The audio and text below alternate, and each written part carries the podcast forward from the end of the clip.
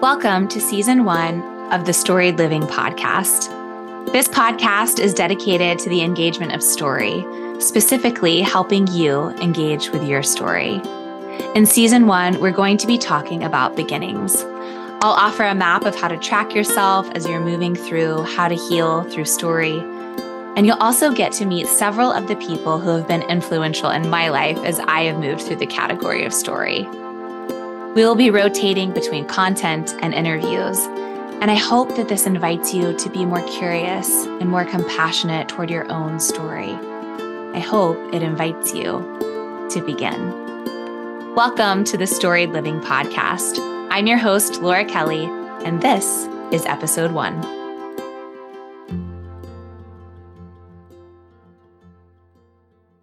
Welcome to episode one of the Storied Living Podcast. My name is Laura Kelly, and I'm so glad to be here with you. Today, it's a beautiful day in Virginia. The leaves outside of my house have yet to fall. They're bright yellow. The crepe myrtle tree outside of my mom's house is turning colors. I'd never seen something like that until I moved to Virginia. The sky is bright blue and crisp, and I'm getting to sit here and talk to you. This is the first podcast that I've ever done. So let me just start by saying thank you. Thanks for tuning in. It really is an honor and a privilege to be here with you today to talk about story. Storied Living was created out of my love for people, especially people who know they're struggling, because I was one of those people. People who know they're struggling and want to understand why they're struggling and learn how to feel better so that they can get out there and live their lives with integrity and intention to move from just surviving to thriving. If this podcast allows for just a half a shift in you, just a degree, then it's worth it. Because we know that just one gentle shift can change the trajectory of an entire life.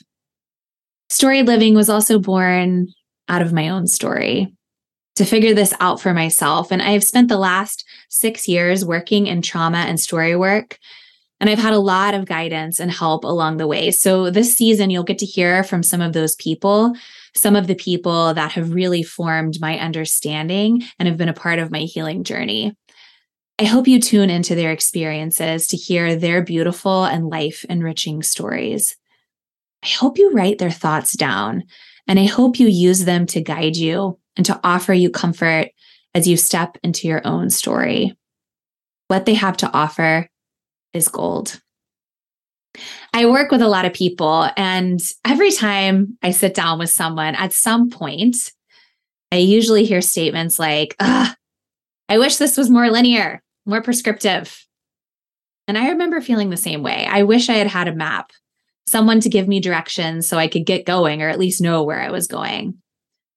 And so for me, as I began to think about where I wanted to start this podcast and where I wanted to start with you, I decided that I wanted to start at the beginning.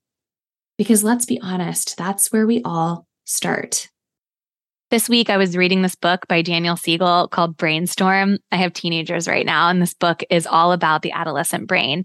It focuses on the development of the adolescent brain. And the purpose of this book is to help parents and adolescents understand something of what the adolescent's lived experience is like as their brain is developing to teach parents how to support them. So, of course, I've got to read all these books because I have a, a teenager almost. In this book, he has a comic and it goes like this You have the worst of it behind you now, the woman says to the boy. But the boy replies, But I have only just begun. The woman says, That's what I mean. You have begun. Now, this comic is credited to Irish poet John O'Donohue. And yes, you have begun. You're here. This first season is going to focus on beginning, and part of the beginning is opening up a map and taking a look at what might be coming.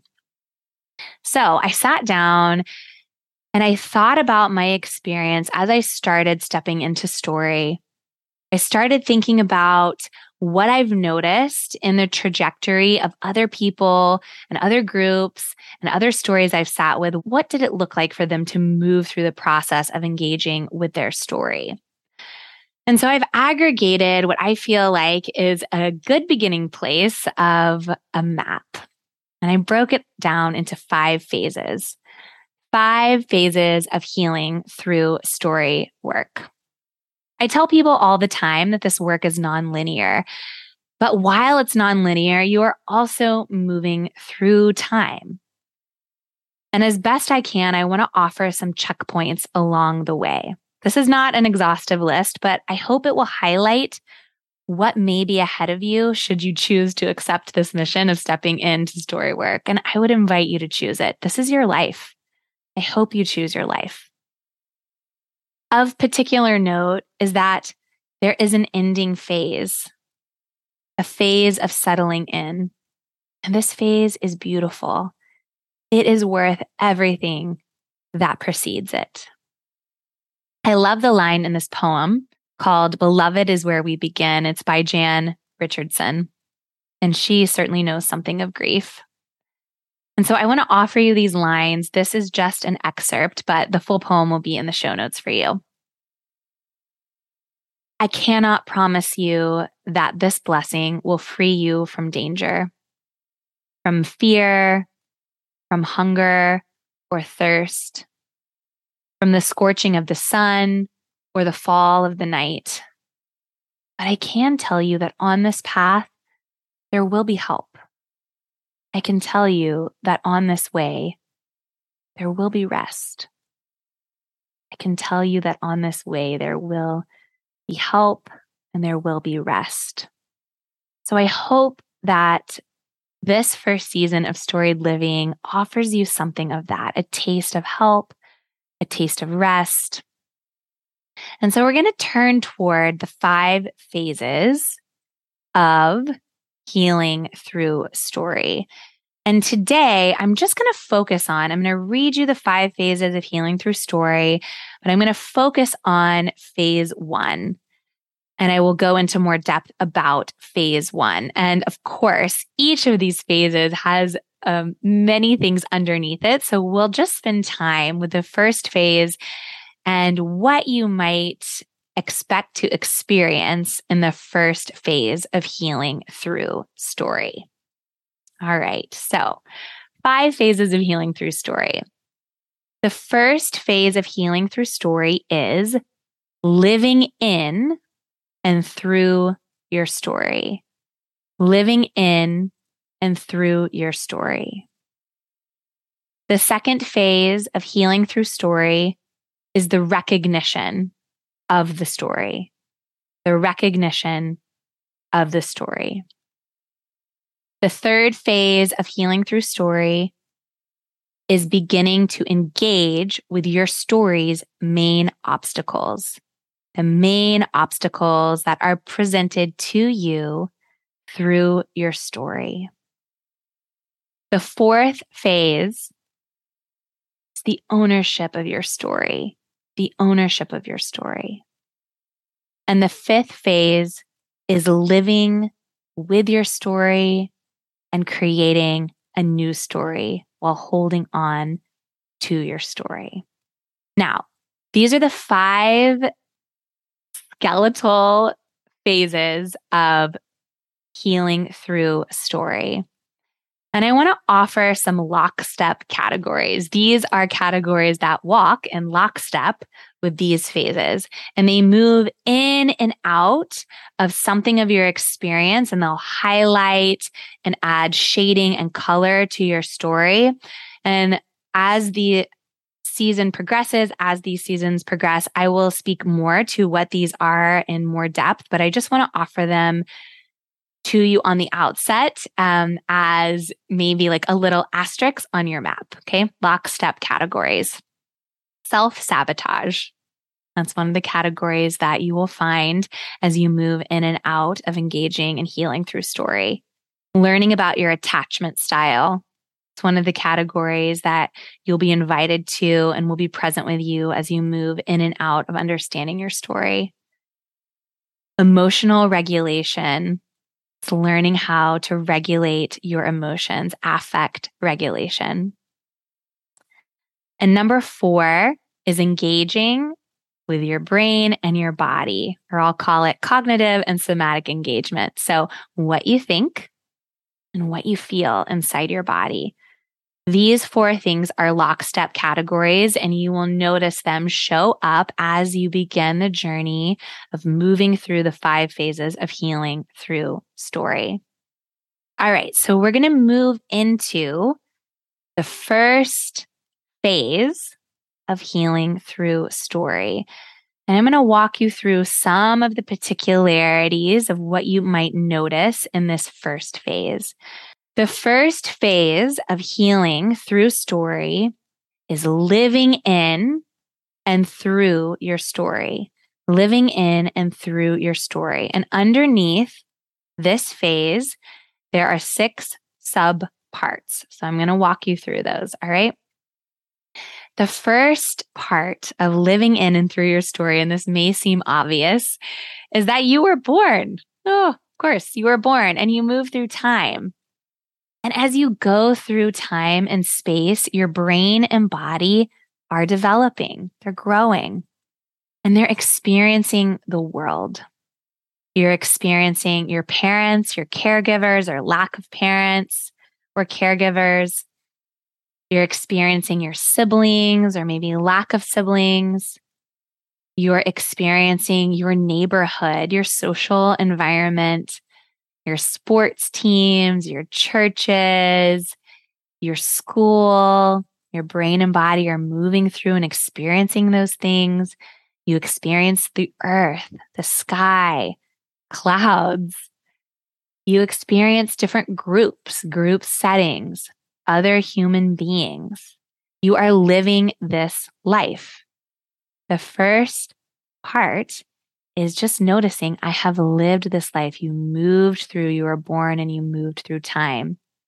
And as you did that, you, you accumulated fundamental formative experiences. And these will turn into the memories and the scenes that you will write as we talk about quote story work. Okay. But for this phase, we're just saying, hey, you were born, you lived, and your body and mind, again, have collected formative experiences along the way. And of course they have. Of course they have. All right. From that, so you're born, you move through time and space. You're going to move into the second part, which is living out of a story that has not yet been named. That has not yet been named. And let me just make a distinction. Um, you may have lived through a story that has actually had names put on it, but it's been misnamed or it's been named in a way that doesn't actually, that isn't actually congruent with your felt and lived experience. So you're living out of a story that has not yet been named accurately or has been misnamed. And you will notice this phase as you step into adulthood, maybe late uh, adolescence, um, early 20s this is living out of a story that has not yet been named or has not been named well. And this this part can go on for more than just adolescence. You can live in this part for a long time. And so let me just take a pause and say, um, you know, this can be cyclical too. Like you can move in and out of these categories, but I love that it's just, I love numbers and I love things to have a sequence. So just kind of notice, notice where you are, right? Living out of a story that has not yet been named. Now, as you move through living out of a story that has not yet been named or has been misnamed, you're going to move into the third part. And that is a felt sense of dysfunction. It's marked by this, this sense of like things are not working right. Something is not right. What has happened? What is wrong? Why is this happening? What is going on? A felt sense of dysfunction. And I want to say that in this phase, you can just be mindful that you will be invited to a lot of despair, a sense of things will never be right. This has been going on for a long time. The part that is the felt sense of dysfunction will be marked by things are not right. And you may also be invited to despair. despair. But what I want to say is that this is a very important part. This felt sense of dysfunction because this is one of the first opportunities you have as a person to make a decision. To make a decision. What am I going to do with this felt sense of dysfunction? What am I going to do with what I notice is not right? I get to decide. I get to begin to decide. And this is so important. As you make decisions from this place to move toward your story, you get to reclaim more of your humanness. So I just want, I just want to encourage you that a felt sense of dysfunction, although it's marked by the sense that things are not working right and you may be being invited to despair, that you, I hope you also in this moment get the sense that you get to be invited to make a decision about what you want to do with that. Okay. After you notice this felt sense of dysfunction, it will move you to four, which is the realization of the story and the unveiling of some denial. Okay. The realization of, of the story and the unveiling of some denial. And what this means is that you begin to notice that there is an impact on your present day coming from things you have learned or experienced in your past, that there is an impact on your present day. And this is also marked usually by a lack of kindness. You're not going to feel a lot of kindness towards yourself. You may not notice that there's a lot of kindness available to you and other people as you're coming to this realization. So just be aware. And some examples of this may be um, you realize that your dad was very stingy with money and that you struggle to pay for things or to spend money or you have your relationship with money is confused. Your relationship with resources or um, acquiring things for yourself to take care of yourself maybe that's been impacted by your story you might notice some disgust or defense in your body as you move toward intimacy with your spouse and you're confused. What's going on? I was told that once I got married, it would be easy for me to have an intimate relationship with my spouse. And yet it is, I'm finding it very difficult. And I'm noticing that I feel um, confused, that I have this sense of wanting to protect myself. My past is impacting my present. And yet I feel a lot of judgment and there's not a lot of kindness. This is the part where you're realizing and unveiling denial that the past is, in fact, impacting your present. Now, once you have this realization, a lot of people shift into this place, um, and this is five of white knuckling, white knuckling and avoidance of the past or the pain.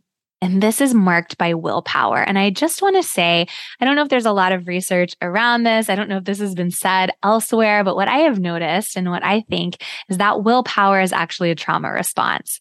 You even can get that sense of demand, demand and judgment, willpower. I must, um, I must overcome this. And and there's not a lot of softness to engaging yourself from that place. So just notice that the white knuckling and the avoidance of the pain or the past is marked by willpower, a demand. I will, I can like almost amp up and get over this. There's also going to be some comments in your mind or even in your social environment that might say things like the past is dead, the past is past, forgive and forget, what's your problem, things like that. You'll also notice some judgments on yourself or maybe even from other people when you think about seeking help some turns of phrase like, I should be over this. This is indulgent. What's the point? Right? You can notice the judgment, you can notice the contempt, and you can notice the despair in those statements. You might even notice that you want to kick it down the road. There will be time. I'll get back to this, right? That's in the white knuckling or the avoidance of the pain or the past. You may even have some thoughts like, I shouldn't need help. I have God. I have church. I was baptized. I've prayed my childhood quote was fine. I shouldn't need help. You may be highly high functioning. You may be good at your job. You may be good at keeping all of these things together. And yet there's this gnawing sense inside of your body of pain, that felt sense of dysfunction that keeps revisiting you. And yet there's this invitation to white knuckle to avoid. Just be aware. That's five. All right. As you move through white knuckling, as you move through the avoidance of the past or the pain, as you begin to recognize that it's not actually helping you, usually what happens is people move to a place of desperation. Nothing has worked. Nothing has worked. I cannot keep living like this. I am so tired. I'm exhausted. And you begin to feel that sense of um, almost giving in or giving up. And it may be marked by some franticness, some urgency to find something quickly to help you. It's also marked by looking for help from an others centered perspective. So you may notice some, maybe I could learn about myself to help other people. Um, I find myself being asked a lot of things. I hold a lot of other people's stories. Maybe I could learn about story work and myself, and that will help me help other people. Maybe this could help my family or my children. Maybe I could help my marriage. Maybe I could help with ministry. I can do this for someone else. But it's rare in this phase to actually be able to settle into doing it for you from this place of, I get to receive care. I need help. I need care. I need good tending for my body, for my mind, for my story.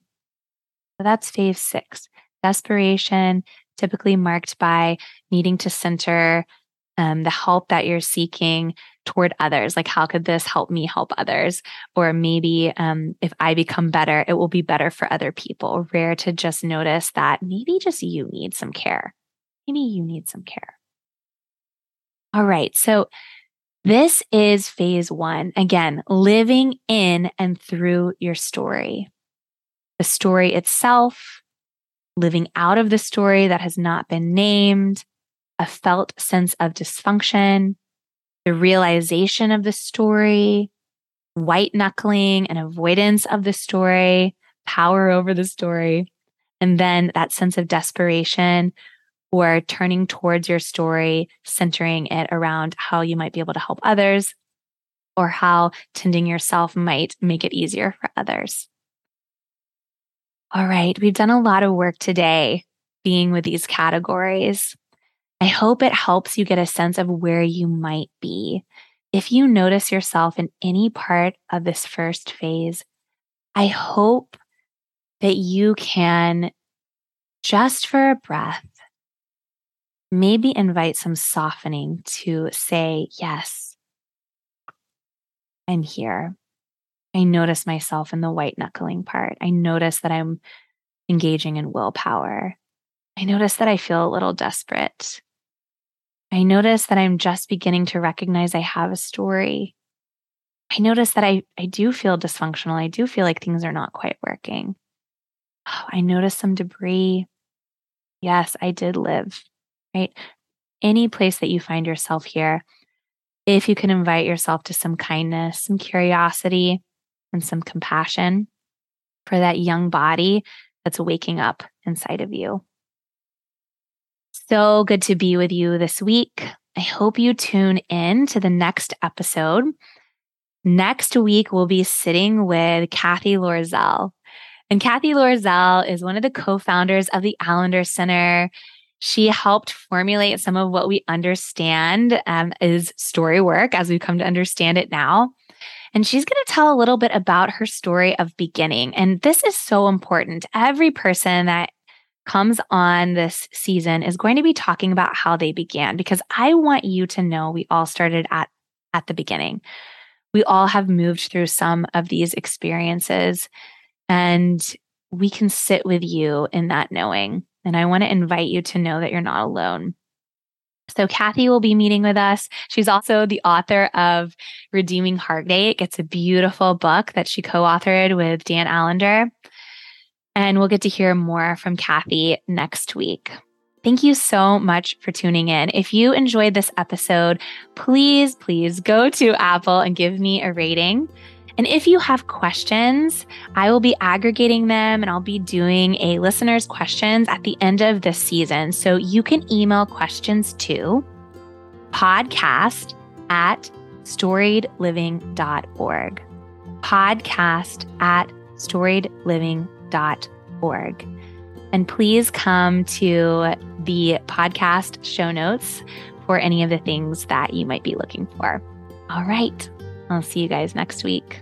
So good to be with you.